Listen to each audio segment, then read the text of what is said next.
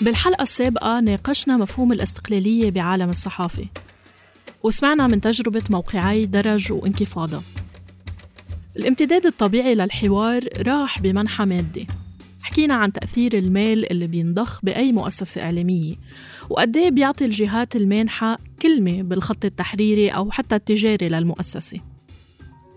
اللي كان واضح هو أهمية وجود خطة أو استراتيجية تمويلية تضمن لأي مشروع إعلامي خاصة بالعالم الرقمي الاستمرارية لكن شو هو النموذج الأمثل اللي فعلا بحافظ على المؤسسة؟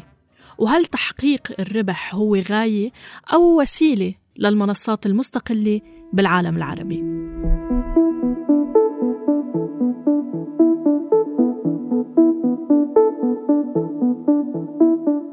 معكم رنا داوود وعم تسمعوا إندي ميديا بودكاست بيوثق المشهد الإعلامي المستقل بمنطقتنا من خلال دردشات مع عاملين بالمجال.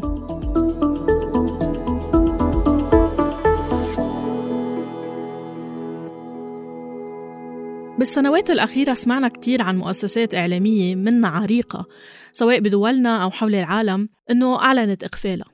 التبرير كان إنه مداخيل هالمؤسسات تأثرت لأنه سوق الإعلان اللي كانت تعتمد عليه تقلص. أو خلينا نقول تحول. يعني من زمان الصحف الورقية كانت وبعدها لحد اليوم بيعتمد هالأسلوب كانت تبيع مساحات إعلانية وتعتمد على اشتراكات أو مبيع الأعداد لتغطي مصاريفها. طبعا هيدا غير إذا كان عم ينضخ فيها مساهمات من مستثمرين أو جهات سياسية أو حزبية مثل ما كان سائد. لكن مع التحول الرقمي اللي فينا نقول فرض حاله من حوالي عشر سنوات اختلف الوضع. أكيد المعلن لسه بيصرف ميزانيات للتسويق لكن المعلن صار عنده قنوات أو منصات أثبتت أنها أكثر فعالية بجذب المستهلكين وصارت الكلفة عليه أقل مقارنة بأسعار المبوبات بالجرايد وصار عنده مساحة إبداعية بيقدر يتفنن فيها يبيعنا مختلف السلع أو حتى الأفكار. وهيدا كله أثر على المنظومة التبادلية بين الإعلام والإعلان.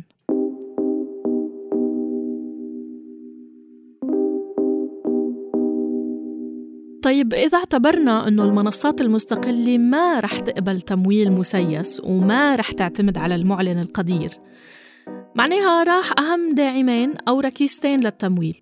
فإذا شو البدائل المتاحة؟ طريق الاستثمار موجود. وفي مستثمرين أفراد وشركات مهتمين. مثلا زملائنا بعالم البودكاست Kerning Cultures بالإمارات حصدوا حوالي نص مليون دولار بجولة استثمارية سنة 2019 ومؤخرا محتوايز من السعودية جمعوا مليون ريال سعودي بجولة استثمارية كمان. يمكن هذا الخيار منطقي للمنصات الناشئة أو ال start-ups حاليا كتير من المنصات اللي بتصنف نفسها كمستقلة عربيا وأغلب اللي تحاورنا معهم للتحضير لهيدا البودكاست هيك. عم يتلقوا تمويل من مؤسسات مانحة دولية على الأقل بمرحلة التأسيس. نذكر من هالجهات على سبيل المثال لا الحصر OSF أو منظمة المجتمع المفتوح اللي خصصت 2.2 مليون دولار كمنح متوزعة على مختلف المؤسسات الصحفية بمنطقة الشرق الأوسط لعام 2020 وغيرها كمان كتير منظمات أغلبها مركزه بأوروبا وأمريكا. بحسب ما بتعبر هالمؤسسات عن نفسها بتقول إنها بتؤمن بالدفاع عن حقوق الإنسان وقيم مثل الديمقراطية اللي من أدواتها طبعا الأساسية حرية الصحافة والرأي والتعبير.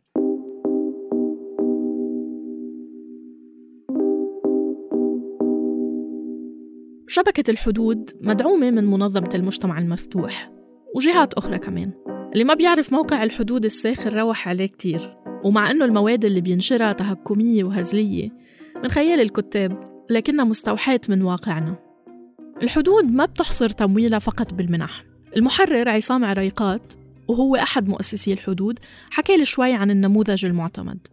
آه لما بدينا قبل سبع سنين كنا يعني ممولين تمويل صغير كثير صراحة بس 100% آه، عن طريق ال funds أو الممولين. هلأ إحنا آه، عم تحكي عليه على تقريبا بين 60 ل 65% لسين بين 60 و 65% بتخيل آه هيك شيء الباقي عم بيكون هو إحنا دخل عم تقدر تطلعه كمؤسسة عن طريق إنها تعمل خدمات إنها تعمل campaigns آه، آه، إنها يعني basically الشغل الإبداعي اللي بنقدر إحنا نطلعه نعطيه لناس ثانيين آه، والشيء الثاني هو طبعا عن طريق برنامج العضوية أو الناس اللي عم بيعطونا لأنهم بيؤمنوا باللي عم نشتغل فيه. هلا عندنا الطريقة اللي هلا إحنا عاملين عليها ال system غيرنا فيه آه، آخر فترة. أظن هو لأنه إحنا تغطيتنا للعالم العربي كله في اقتصادات مختلفة في آه، أشياء أعقد من الموضوع. آه، عملنا system جديد اللي هو ادفع حرفيا أي مبلغ بدك إياه بتكون واحد منه. الفكرة بالموضوع إنه إحنا نشوف قديش بيقدر يكون في قوة وراء الشغل اللي إحنا عم نشتغل عليه. هلا بالآخر يعني they add up بالآخر. حتى لو إنه واحد عم يعطينا دولار واحد عم يعطينا خمسة واحد عم يعطينا 20 آه، واحد عم يعطينا 100 آه، هدول بالآخر بجمعوا على بعض وبوصلوا لأنه آه، نقدر نغطي تكلفتنا كاملة عن قريب. من هون لسنتين الهدف إنه نقدر نوصل لهذا الحكي. إذا إنه في ناس عم عم يدعموا. برامج العضوية أو خيار الاشتراك سواء الكلي أو الجزئي أو المتصاعد عم يلاقي رواج أكتر. ومن ناحية هو مش بس بأمن مدخول بس كمان بمهد لنوع مختلف من العلاقة مع الجمهور بس هل الجمهور العربي مستعد يدفع لقاء اللي عم يقرأه ويسمعه ويشاهده؟ أظن هل أكيد لسه يعني السوق مش ماتشور كفاية أكيد صراحة لسه عم بتطور بس اللي عم نشوفه صراحة إنه هو أظن الواحد بس يقدر يتأكد إنه يعطي قيمة أو بشكل يعني جزء منه إنه يعطي قيمة جزء ثاني إنه إنه يحكي إنه يقنع اللي قدامه ليش هذا الشيء مهم. يعني فهي هي خليط من خليط من الشغلتين مع بعض. بس طبعا هو السوق عم يكبر شوي شوي عم بيصير في آه تقرب أكثر إنه الواحد آه يدفع. بس بس آه بس مش بالسرعة طبعا اللي موجودة برا. اللي عم يقوله عصام واللي بتتفق معه ديانا مقلد من درج بيوحي إنه السوق حاليا مش ناضجه كفاية لكنها مش يعني ما ناضجة ابدا. ويمكن هي مسألة وقت بس لنتجه لمستهلك عربي عارف بالضبط وين يستثمر وقته واشتراكه إذا المنصات أثبتت جدارتها. شوفي آه، نحن مؤمنين إنه لهلأ يعني بدنا يعني معجبين شوي إذا بدك بفكرة الجارديان اللي هي منصة مفتوحة ما بتسكر بس بذات الوقت ممكن تاخدي اشتراكات. حذرين شوي بدرج من فكرة إنه يكون المحتوى كله آه، مدفوع. وهيدا في له فلسفة طويلة عريضة فينا نحكي فيها بعدين. بس إذا بدي أحكي بس على سلوكيات المستهلك العربي آه، المستهلك العربي بيدفع لنتفليكس بيدفع للرياضة بيدفع للبورن بيدفع آه، لمشاهدة أفلام آه، منصات عربية. بس أنا بدي أحكي كمان على القراءات. يعني نحن بال 2019 لما عم نشوف أكثر عشر مواد قراءة بال 2019 لما بيطلع أربع مواد منها تحقيقات استقصائية وتحقيقات معمقة ولما بيطلع ثلاث مواد منها الأربعة لهم علاقة بحقوق المرأة وبقضايا لها علاقة بوضع النساء بالمنطقة العربية. أنا بشوف هاي أرقام مشجعة. يعني اللي بيقول أنه القارئ أو المستهلك العربي لا يهتم بالمحتوى الجدي الأرقام والأمور المتداولة أنا ما كثير بصدقها لأنه تجربتنا عم تعطينا أشياء آه، بتناقض هيك إذا بدك السائد وما يتم تداوله. وبهدف تنويع مصادر الدخل في مؤسسات عم تجرب تعمل إيرادات عن طريق بيع خدمات أو منتجات لتعيد استثمارها داخلياً كنوع من الاكتفاء الذاتي. مثلا انكفاضة بتستفيد من خبرات فريقها المتنوع من مبرمجين ومصممين وكتاب وفنيين وبتاخد مشاريع تقنية وفنية مثل تصميم مواقع وتطبيقات أو حتى إخراج مواد إعلامية. وبالمقابل طبعا بتدخل مردود. وفي مؤسسات بتعرض ورش تدريب أو بتقدم خدمات ترجمة وكتابة أو حتى فعاليات وحفلات مثل الحدود ومعازف كمان ولو أنه ظروف كورونا أعاقت هيدا المسار.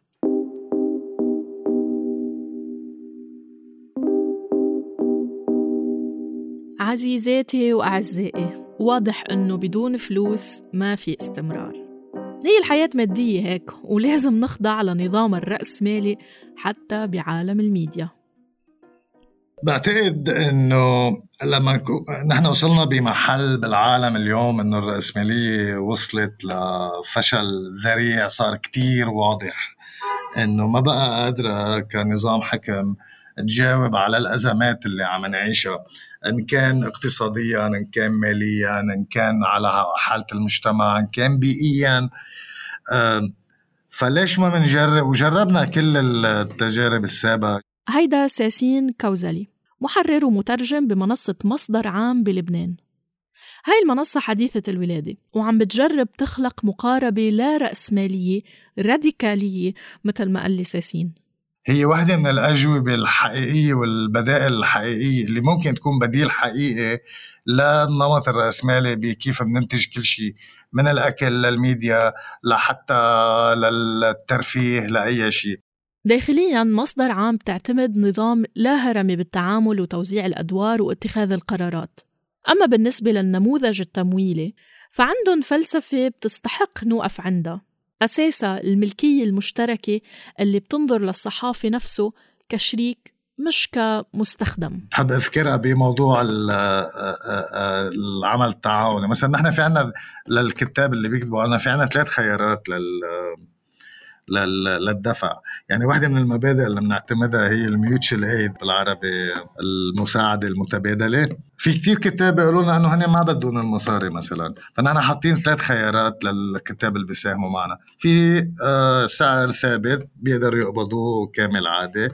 آه، في خيار إنه يتبرعوا بكل أو جزء من المصاري اللي ممكن يقبضوها. يا إما لا بابليك سورس لمصدر عام لأنه نحن عم نحاول كمان إنه نصير مستقلين ماليا أو لوحدة من القضايا اللي نحن عم نكتب عنها أو عم نشتغل عليها. في كثير ناس بيشتغلوا بغير محلات آه وفعلا آه يا أما مش بحاجة لكل المبلغ أو آه مش بحاجة آه, آه، للمبلغ كامل أو مش بحاجة له كليا. آه ففي كثير ناس بيقولوا إنه أوكي أنا هذه المصاري بفضل إنه تروح ل آه لقضية العاملات الأجنبيات آه، بلبنان. يعني حسب ما فهمت من ساسين مصدر عام لسه بمرحلة التجربة من ناحية التمويل. بيطمحوا يعتمدوا على مساهمات القراء ويشاركوهم بالعملية التحريرية كمان على المدى البعيد. هي انه نجرب نشرك القراء بالخط التحريري. يعني مثلا المشتركين اللي بيساهموا ماليا بال بالموقع أو اللي عاملين اشتراك. حنعرض عليهم بأوقات محددة. يختاروا أي من المواد نحن ممكن نروح فيها بالنشر أكثر يعني مثل الاستبيان أنا أشوف آرائهم أي مواد هن بفضلوها وبحبوا إنه تنشر أكثر آه فهذه واحدة من القصص اللي عم نفكر فيها إنه لنشرك القراء أكثر بالمواد اللي بننشرها. الملكية آه لهيدي اللحظة آه عن جد معنوية. إنه ما في شخص بيقدر يجي يقول إنه أنا هذا المشروع لإلي أنا اللي بقرر أنا بشيل ناس أنا بحط ناس هذه كل كل هذه القرارات الإدارية إذا بدك هي جماعية و وبتعتمد الديمقراطية بمكان العمل كل اللي سمعناه بيأكد إنه ما في نموذج عمل وتمويل موحد وفعال لكل المؤسسات بل في تجارب هجينة بحسب وضع كل منصة. عنا التمويل الذاتي والعمالي والمنح ورأس مال استثماري والإعلانات والاشتراكات أو حتى بيع الأنشطة والخدمات. كلها حلول بحسب السوق والجمهور وطموح المؤسسة. ما في شي على قياس الكل. شخصيا ما بلاقي مشكلة بتنويع مصادر التمويل والدخل طالما أنه بالمبدأ المؤسسة عم بتصرح عن روافدها. وكمان تكون واعية لانعكاس هذا الشيء بأذهان الجمهور. واضح أنه التمويل ملعب تجارب وما رح نعرف أي وصفة هي الأفضل إلا إذا انتظرنا كم سنة لقدام. ومن هلأ لوقتها انتظروا اندي ميديا بالحلقة الجاي لنناقش المحتوى والمضمون بالمؤسسات الإعلامية المستقلة بالعالم العربي. كنت معكم بالإعداد والتقديم أنا رنا داوود ومن تصميم الصوت أنضوني حنا. هيدا البودكاست نتاج تعاون بين صوت وانكفاضة.